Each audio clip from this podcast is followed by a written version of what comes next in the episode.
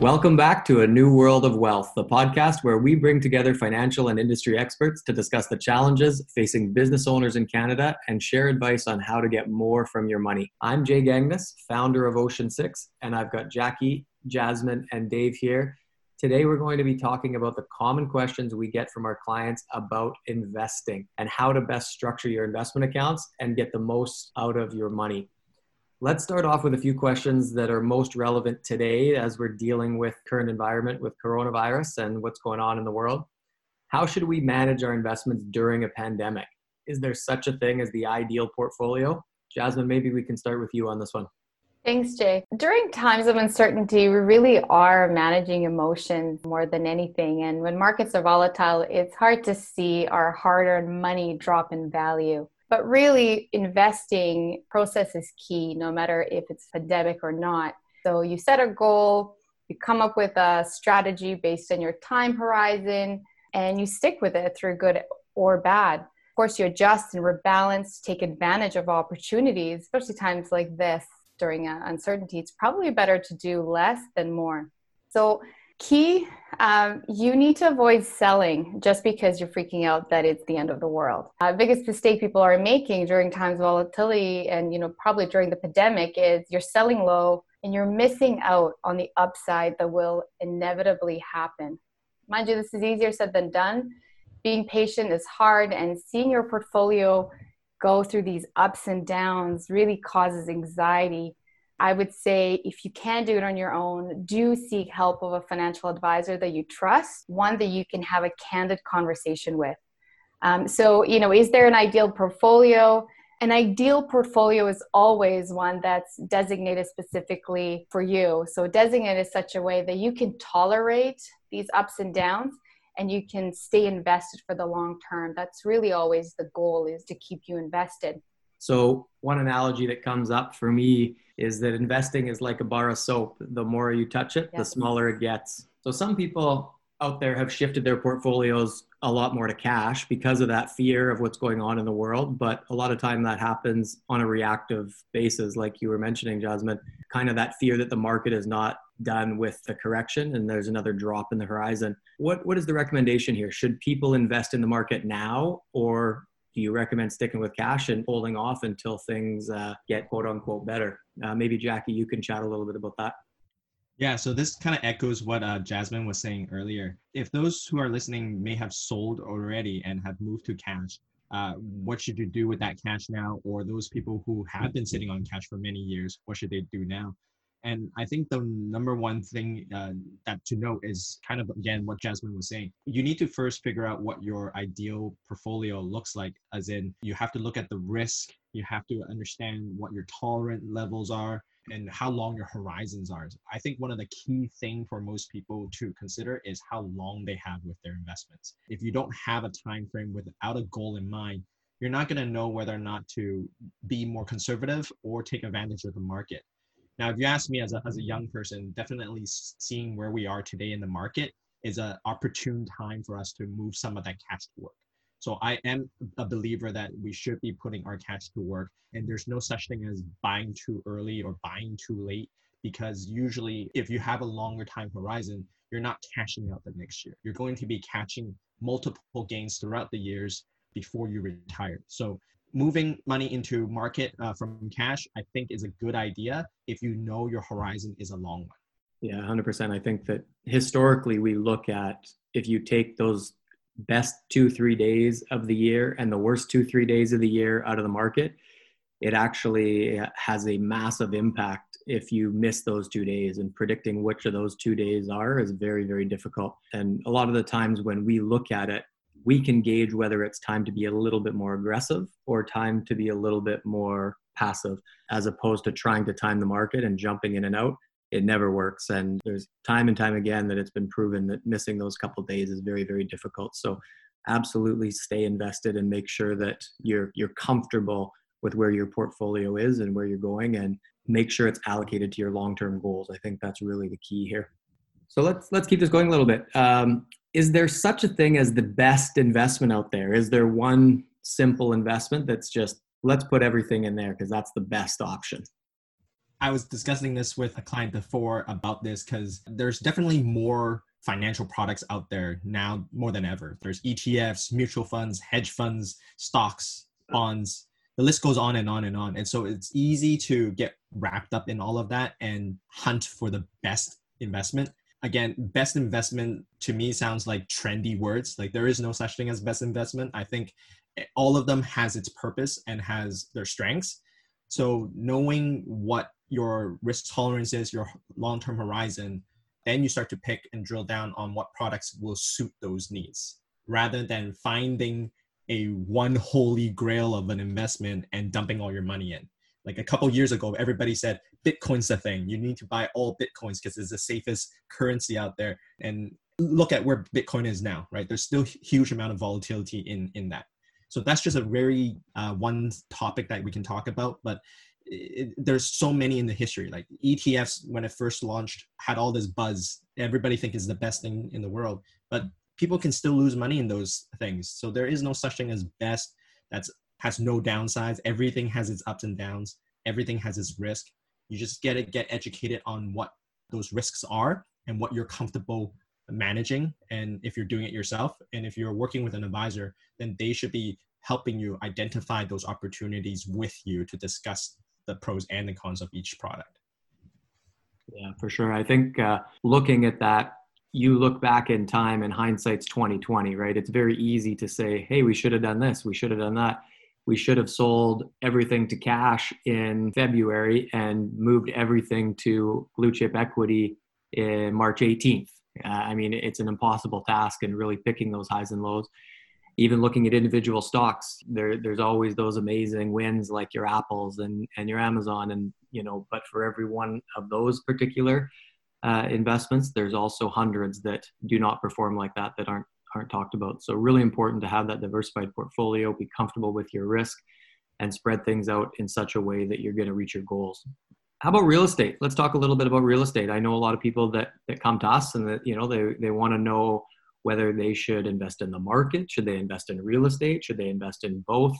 And maybe Dave, you can talk about you know real estate investing and kind of pros and cons of that, and and our recommendation on it. Sure. And um, to begin, I'm by no means a real estate expert, so I will just say I won't be speaking on what kinds of properties or where to buy, but I will say that investing in real estate, you can have a big advantage in the fact that you've got a leverage investment. So, for example, if you invest $200,000 $5 million property, 20% on that property is essentially you've doubled your money, less, of course, any money that you put towards the mortgage.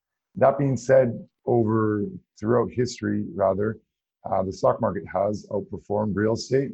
So it kind of comes down to what are you, if, if we've come across a lot of clients who are really interested in real estate. And if that's their thing, we'll always encourage them to follow that route.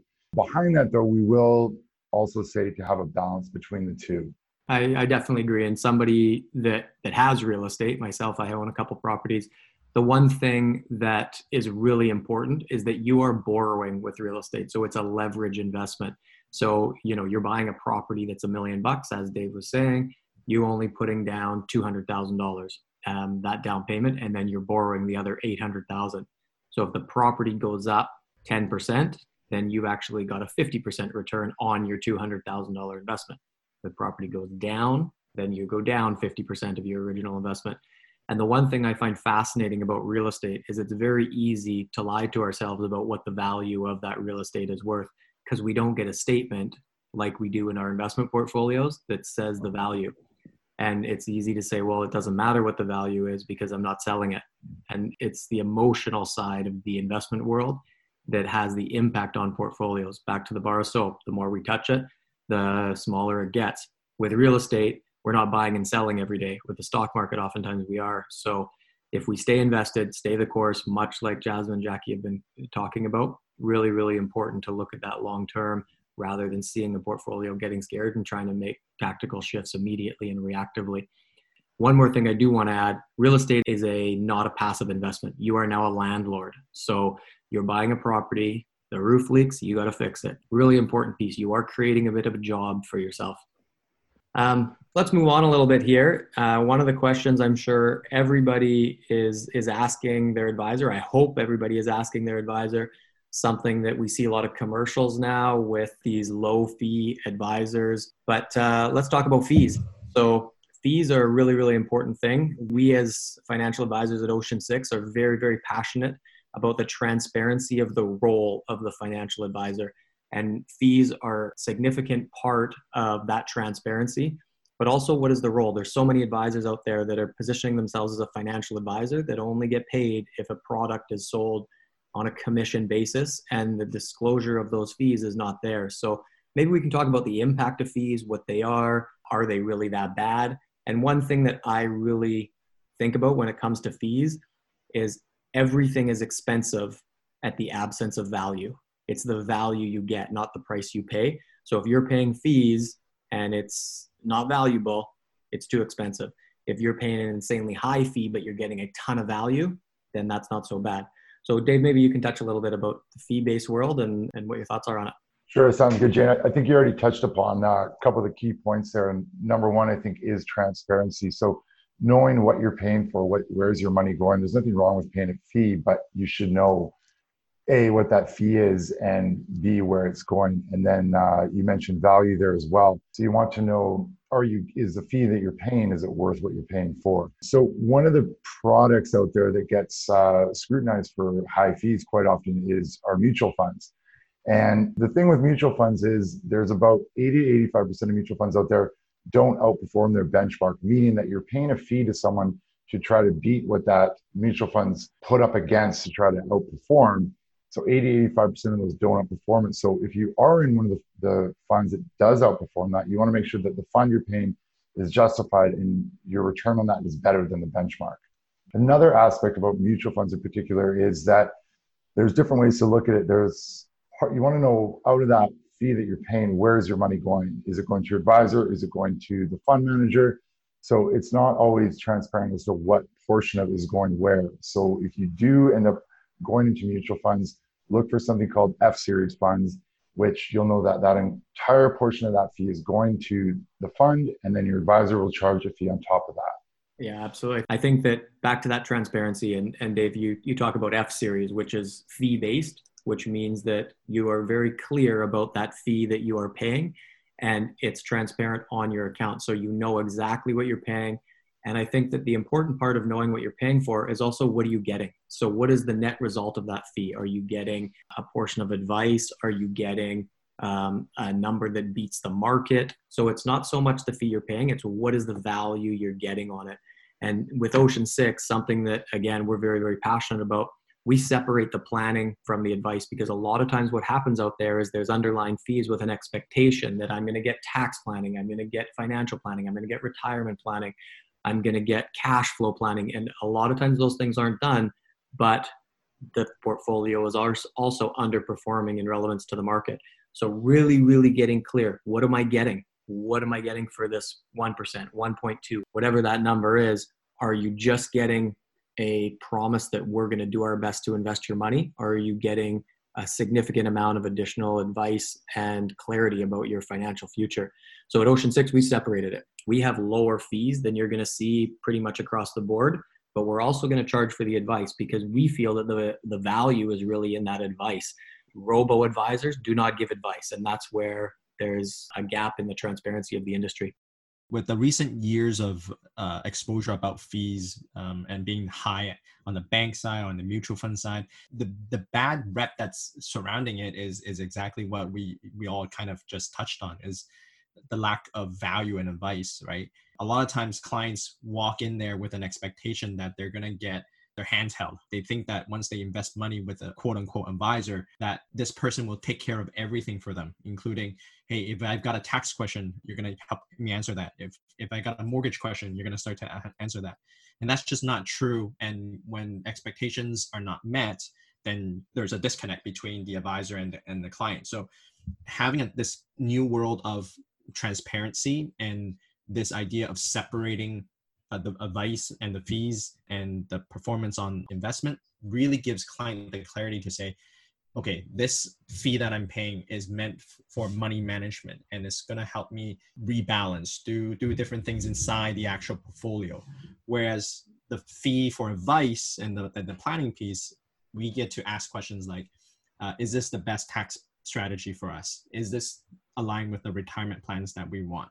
Those are the things that people should be actually seeking more help on uh, because there's a lot of great investment products out there that require very little management now that can beat or match the benchmarks. So I'm I'm a big believer that you you should keep your investment strategy simple, but you should keep your planning active so that you know that, that the investments match your long-term goals. Yeah, Jackie, that's such, such great advice. And I think that, you know, we look back at our blueprint and we have clients that we've saved hundreds of thousands of dollars in taxes mm-hmm. with simple tweaks of cash flow, restructuring debt, utilizing effective strategies, and accomplishing goals much, much quicker. And that's really what it's all about. It's building your life that you're proud of, that you want. It's not, hey, move all your money over here, we'll get you an extra 1%. That doesn't really change anything. And oftentimes it doesn't happen. Getting clear about ultimately what you're trying to accomplish and planning towards that and getting there at a much quicker time frame and being organized and being proud of where you're at and where you're going that's something that is a totally different level of planning that oftentimes is missed in, in the industry. So, moving along, let's talk a little bit about investment risk tolerance. I think that that's something that is very common that we see when people open accounts. Uh, you, you know, you go to the bank oftentimes, and what happens, they say, What is your risk tolerance? You fill out a questionnaire and they put you in a portfolio of funds that matches your risk tolerance. So maybe we can talk a little about what is a risk profile, why is it important, and what role does it play? Um, uh, Jasmine, how about you? Can you chat a little bit about that? Yes, it's a tool. Uh, it's a tool that we use in our industry. So, in the investment industry, you know, the goal is to get to know you. Um, and it's also a regulatory requirement for us to prove to our regulators that we did try to get to know you. And it, it's important because you're unique, and so is your risk profile. And every good advisor needs to understand the side of you really well. So, risk means how well you tolerate losses something that you might actually not know well about yourself either. So we try to sit down and you know use the risk profile, basically like a series of questions, risk questionnaire that asks serious questions. They're not always the best, but we go with it, and it's just really a starting tool for understanding risk and starting the conversation around you and how well you are going to tolerate your portfolio going up and down. And you know, each investor is unique and your willingness and ability to withstand risk is different. Really, the more risk you take, the higher return you get. That's sort of this risk premium. So we, you know, yes, everybody wants to get the highest return. We also have to have the willingness to to handle these ups and downs and possible losses that will happen. It's sort of this fundamental idea in in finance. Yeah, absolutely. And I think one thing I'll add to that is that the the risk profile is the bare bones base level of knowing where your clients are going. And i think it's required that a much much deeper dive into exactly what those goals yeah. are. And if we need 3% or 4% to get there why are we taking on a risk that might lose 30 like that's happened and we've seen it with a lot of clients that have moved money over over the past three months here. They've said well i wasn't comfortable losing 30% of my portfolio because i've got a million bucks and i want to retire in six months. And that risk profile wasn't done effectively. And knowing the client's goals and objectives was not done effectively. So now what's happened, back to that emotional state, there's been a reaction. They've gone onto the market and missed out on a lot of that recovery. And, uh, you know, it's something that that we hate to see, but it's really about getting clear on where you're going and what you're trying to do. And if your advisors out there are not doing that, I would call them and and and ask those questions. You know, why this money is important to me, and uh, each account can be different. You, there's so many different levels of it too. So a basic risk profile, and if that's been done at the bank and nothing more, I would dive in significantly more and see ultimately what are we trying to accomplish here. Yeah, and I was just going to comment like most risk profile that I've seen done um, at the banks are not accurate because these questions are asked when the market was going up. So behaviorally, people are going to be willing to take more risk when they can see 16, 18% rate of return on the market. They're like, yeah, put me all into equities and stocks. Why not? I'm, I'm going to make a killing here.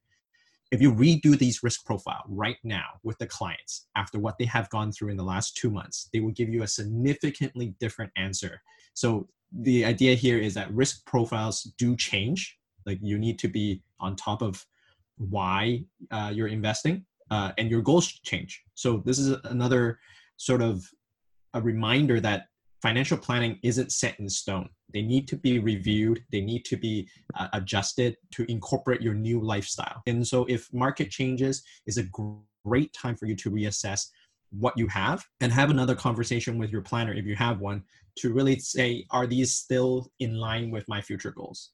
So I think risk profile is is not stagnant; it's evolving, just like our lives are. Uh, so it needs to be adjusted and, and reassessed every time you sit in with a, a planner. That's such great advice, Jackie. And I think that it's so important to make sure that you're clear on that on an ongoing basis. You know, for us, we get so clear on those client goals. We have a, a scorecard that we fill out. Uh, step one, we have a six-page intake form. You know, the the actual risk tolerance is just one piece from a compliance standpoint but mm-hmm. there's such such a deeper dive that is required to get clear on what are you ultimately trying to accomplish you know and, and cash flow plays a huge part in that where is your money going is it going towards the things that, that you're passionate about is it going towards things that are sparking joy in your life and that you're loving and that you're excited about and and making sure that your investment accounts are on point with all of those things. And you can really get there if you're organized effectively. Those two points if if you leave this with nothing else so so important. So i encourage everybody check your fees. How much are you paying in fees? Check your risk profile. Is your investment account allocated effectively towards accomplishing your goals? Never mind just how much risk are you comfortable taking on in the account.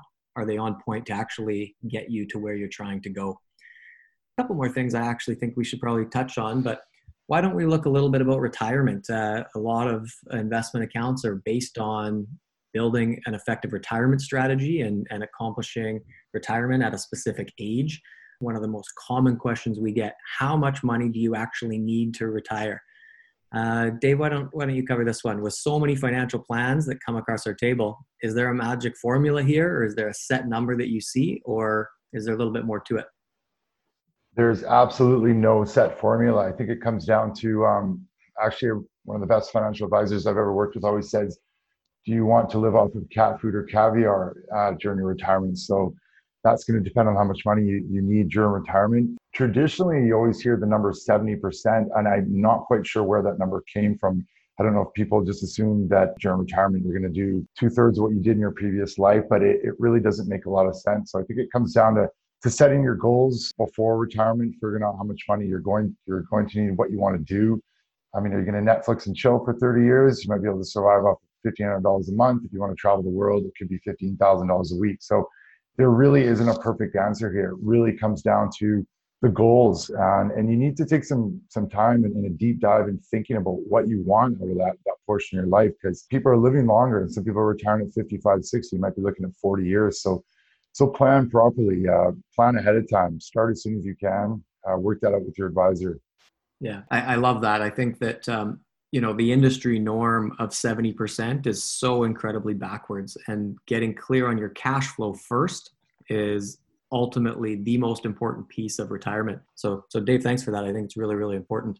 All right back to back to that corporate structure and i think something that we get a lot of from clients talking about TFSAs. TFSAs are finally becoming relevant. TFSA is a tax free savings account that allows you to put money into a personal account and grow totally tax free. It started off quite slow with just uh, 5500 bucks and has grown now. The, the maximum amount, if you have full contribution, is 69,500.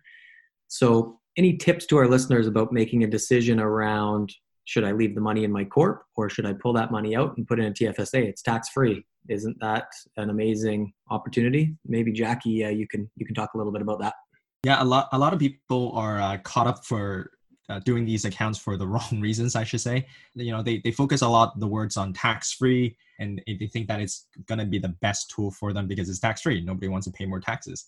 Uh, but ultimately, with business owners, I think you have more control of your taxes than you think, and you you forget that the net cost of putting the money in. So right now, this year, the limits are now like about six thousand dollars a year. So if in order to take six thousand dollars out of your corporation and put it into your TFSA, you first have to gross that $6,000 up, including your personal taxes into it. So if you have a high income tax, you might be paying 30, 40% on it.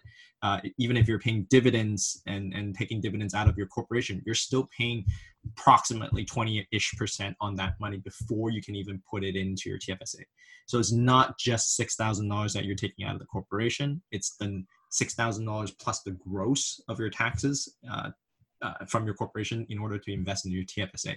So, you know, it, what it comes down to really is what is my net cost? What is my tax rate? How much do I need to pull out in order to even invest in my tax free savings account? And then to kind of like the opposite end of that is a lot of business owners also forget that they have some tax free dollars that they can withdraw out of the corporation. So if they have uh, something like the capital dividend account and there's a balance on it, you might be able to take out uh, tax-free dollars out of your corporation and invest in your TFSA, then that's a really smart idea to do so. Or if you've sold a, a personal real estate and you've got some capital from that uh, sale and you want to incorporate that into your TFSA, those are fantastic reasons to do it. I probably would urge our clients not to take out extra money from their corporation if they don't need to and pay extra taxes to the CRA before putting into your TFSA. I think that's just something that uh, people forget a lot of times. They focus so much on achieving the maximizing of their TFSA and get, getting to the top contribution dollars, but forget the actual cost in doing so may be a bigger tax bill that they have to front they didn't uh, include in their calculation. Yeah, that makes so much sense. And what about uh, RSP, a re- registered retirement savings plan, Jackie? I mean, if you took money out of your corporation and put it into the RSP, wouldn't that negate my taxes and, and therefore I would have my retirement savings be tax free com- coming out of my corporation? Yeah, and and I think we had this discussion at Ocean Six a lot. Is you know traditionally uh, RSPs are designed for when you were working, you have a high tax bracket, and then when you retire, you have a much lower tax bracket so that you can take advantage of the tax system. But with business owners, that's just not true. Like our again, our retirement landscape are changing. By the time we retire, business owners might be making more money than they were before because of all this passive income and, and uh, all this other great stuff that they have set up. So unless you are certain that you are paying the highest amount of taxes today and that in, in your retirement years, you're going to pay the least amount of taxes in your lifetime, that's the only reason why anyone should really be using RSP. So as, again, this is a very unique situation for business owners and corporate professionals. We have a choice. Take as much or as little money we need out of the corporation. And so our, our personal tax rates are much more in our hands. But as business owners, we have other options inside the corporation.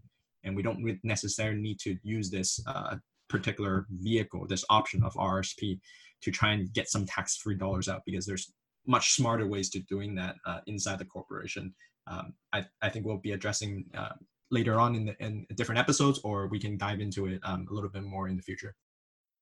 I'll touch base. Uh, if you have a corporation, you have a choice, right? You can leave money in your corporation and you shouldn't just leave it in cash. You know, you should invest it in your corporation. So I'll just touch touch on, you know, what are some tools available for our listeners? What's sort of the best way to invest money inside a corporation?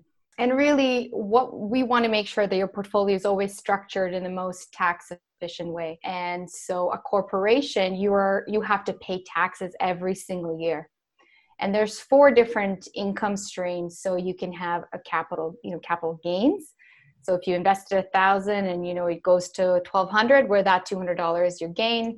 So capital gains canadian dividends uh, interest and foreign dividends. Now, foreign dividends and interest are taxed at your marginal tax rate, so we try to avoid those in a corporation. In an ideal world, you would just have capital gain in a corporate account because half of half of the gain is tax free and, and only half of it goes in income.